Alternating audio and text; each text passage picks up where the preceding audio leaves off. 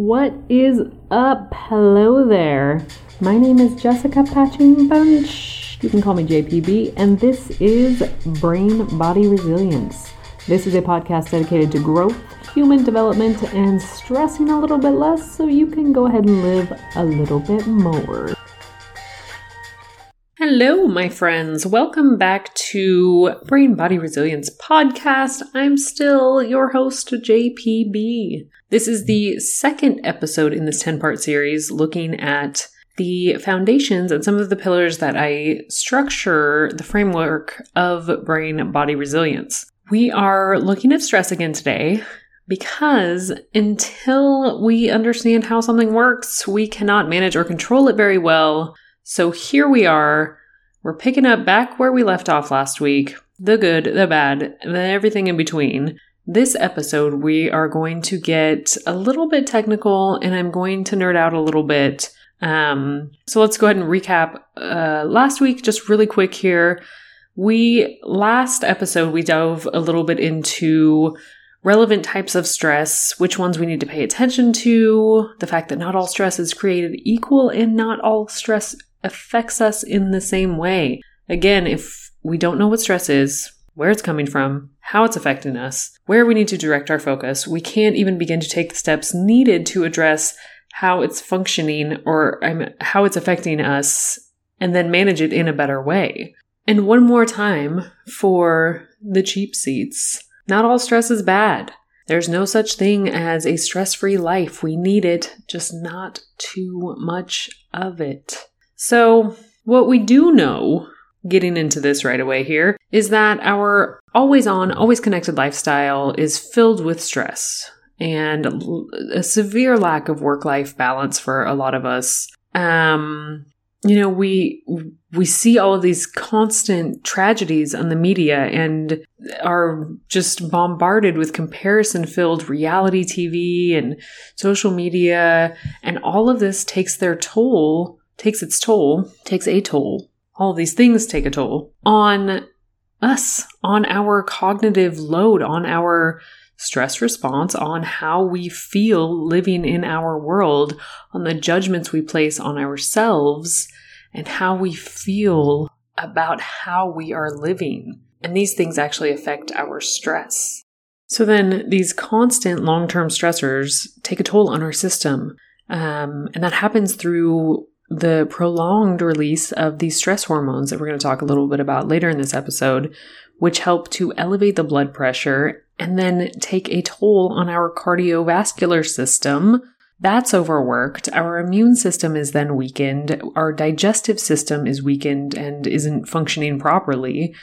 Um, and all of these are the these things are the reasons that you feel run down and exhausted and unmotivated and can't shut your brain off when you try to wind down, um, or even when you're trying to be mindful, your brain just won't give you that space. Uh, so let's talk about what is actually happening in your body. I use the term stress response a lot. Um, so let's look at what that actually is. It is your hypo. It is your H P A axis, and that stands for hypothalamic pituitary adrenal axis. Those are the pieces of our body responsible for our stress response. So the actual stress response begins in our brain. When something we see or hear catches our attention, this information is sent straight from the eyes and ears to the amygdala. And our amygdala is a little area in the brain that is kind of like the emotional um, processing center. And the amygdala takes and interprets this information that it's given, the images or sounds, and if it perceives danger, it instantly sends a distress signal to the hypothalamus. So the hypothalamus is like the command center that uh, communicates with the body through our autonomic nervous system. And the autonomic nervous system controls body functions like breathing, blood pressure, heartbeat, digestion, the dilation of our uh, blood vessels, small airways, and uh, silly things like goosebumps. So our autonomic system, our A N S, has two parts that complement each other. We've talked about these before, our sympathetic system and our parasympathetic system. And so the sympathetic system is the one that operates like that gas pedal in our car, that analogy I like, triggers that fight or flight response, and then provides the body with the resources and energy that we need to respond to that perceived danger. Now, I want to make a distinction here because danger doesn't necessarily, this is an evolutionary biological response. So danger at one point was a very physical, very life-threatening danger. And that is what that response, how that, that, ah, how that response still acts as though there is a life and death situation. But now we have evolved, our brains have evolved, our capacity, our cognitive capacity, our awareness, the world around us, all of these things have evolved. And so that danger that is perceived isn't necessarily a physical threat. It isn't necessarily a life-threatening situation. It can be something that is a danger to how we feel, how we see ourselves, um, a, you know, perceived danger in the way of our social acceptance. All of these things contribute to our stress response firing. So when it does, then the parasympathetic system is kind of the the yin to that yang, the opposite, the balance to that side. And that system operates like, like the brake pedal. If your sympathetic system is the gas pedal, the parasympathetic system is the brake. And it uh, is what helps us rest, digest, relax, rejuvenate, calm after this perceived danger has, you know, passed. So let's re- recap.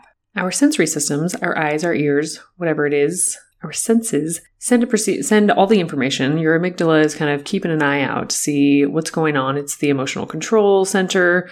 Um, and it will send that distress signal to the hypothalamus, which is the control center for like everything else that cascades, the, the physiological cascade of effects into our body. And what that does is then activate the sympathetic system by sending signals through the autonomic nerves to our adrenal glands.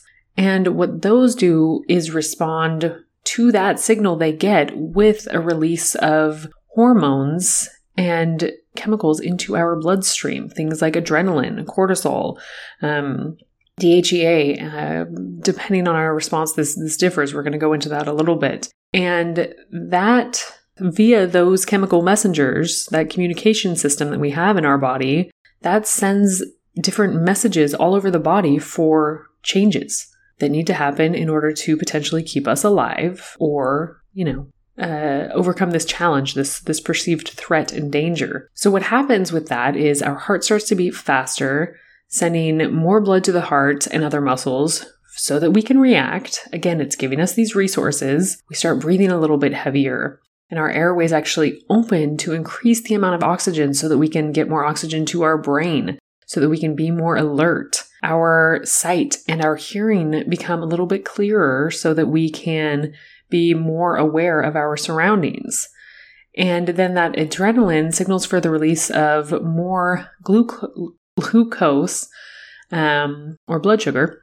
And fats are taken from a temporary storage to all of these things to give us more energy, more blood sugar, more um, adrenaline, more fats taken from the supply that we just always have. All hands on deck. We need energy right now. That is what our focus is. So then because of these things, we are not sending energy to things that are not immediately vital, like digestion or your immune system. Um... And so all these reactions in the body happen so fast that we're not actually consciously aware of them. We're not making these decisions like, oh, this is what needs to happen now. We don't even know it's happening consciously. The amygdala is faster than our conscious perceptual processing. So a lot of the time it acts and sends out all these signals, all these processes are already happening in our body before we're even fully aware that there's a potential danger that we've, before we've been able to consciously process, um, you know, this thing, notice a feeling about it, or see a danger, perceive a threat, finish our thought process. All of these things have already happened. And so because of that, it's really hard for a lot of us to know how to engage the brakes on our stress response because it's happened before we're even aware of it. And then, so then these chronic low-level stresses that we talked about last time keep that H P A axis activated. That circle is just, it's creating a loop. And after a while, that's when we have emotional, mental, physical uh, burnout and disease that is created. There is a dis-ease in our body.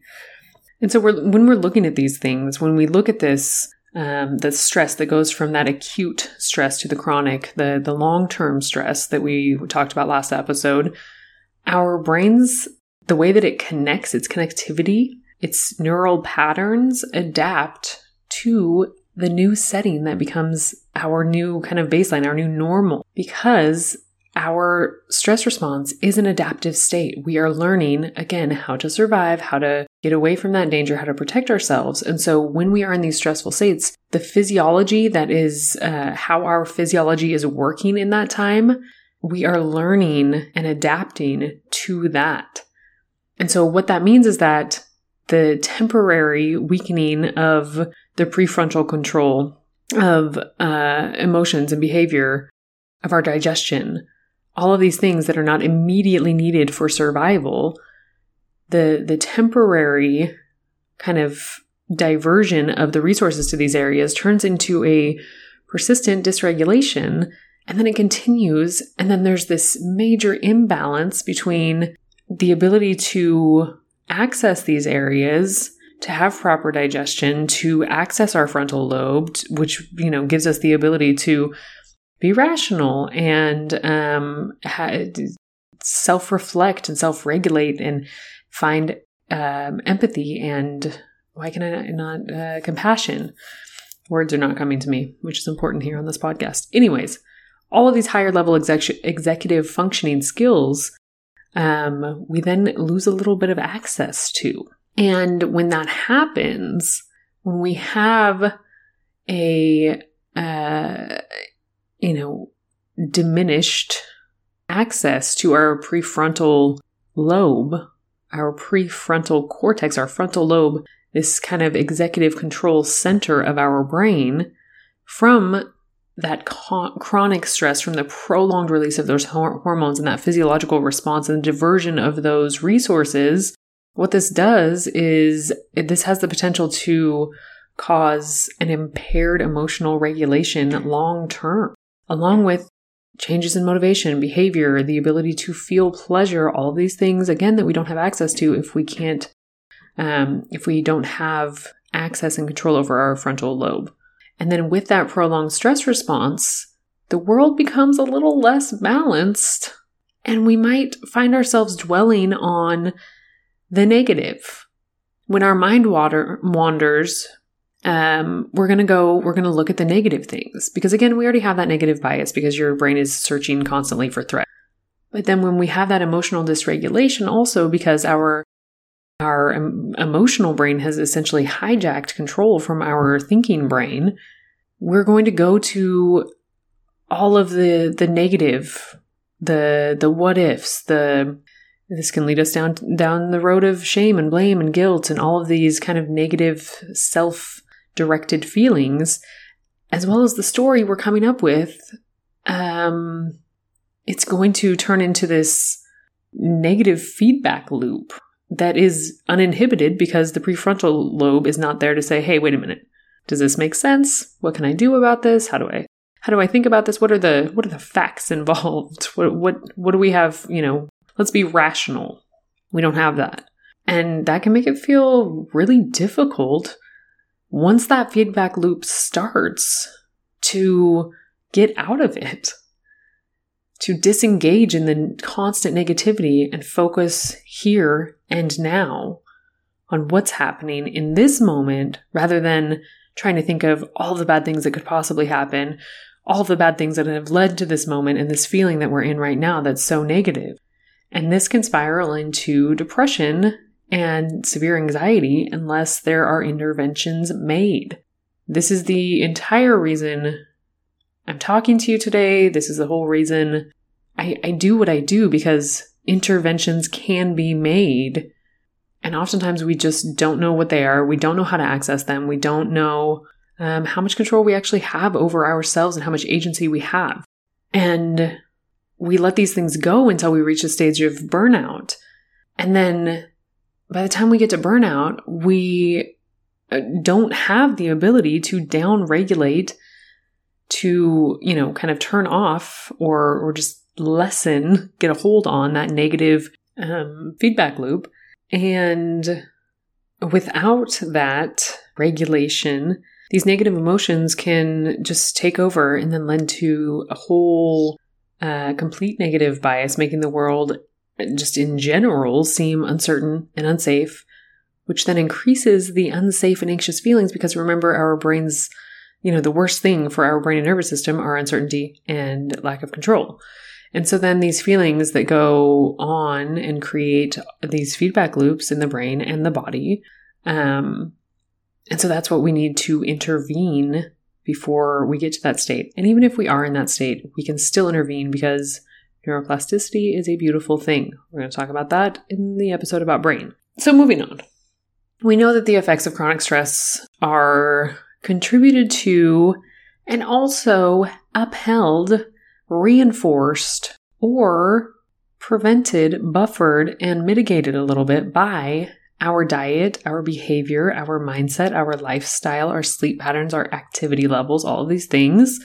And these are all the things we're going to cover in more detail later, uh, later on in this, this mini-series. That's what this is all about. But first, we will have one more episode on our stress. Next episode, we are going to be uh, looking at how we can view stress in a different way, and then how that actually changes how our stress response works and the types of responses that are possible with a different type of mindset. Um, so I want you to think about this question as I leave you today. I'm going to leave you with this.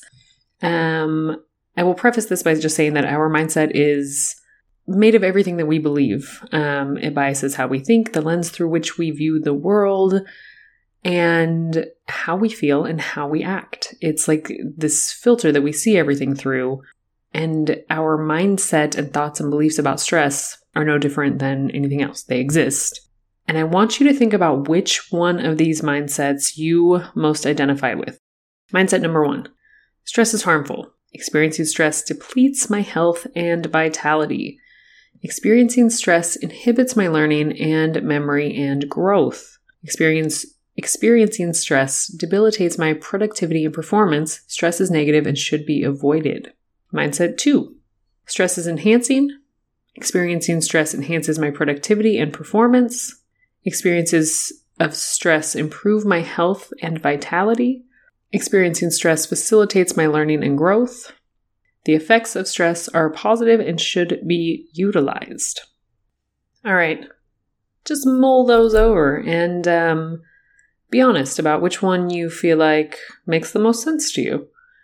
Keep that in mind, and we will come back next week and talk a little bit more about that. Until then, I am always so, so grateful for you. I, I am astounded at some of the uh, responses I get and the messages telling me that these things are useful and all that jazz. That's the whole reason I do this. I'm so, so happy to know that. I am happy to be here sharing whatever it is I know with you. If you find it useful, please share it with a friend. Um, that's all. Until next week, I hope you have a beautiful week. We'll talk later. Peace out.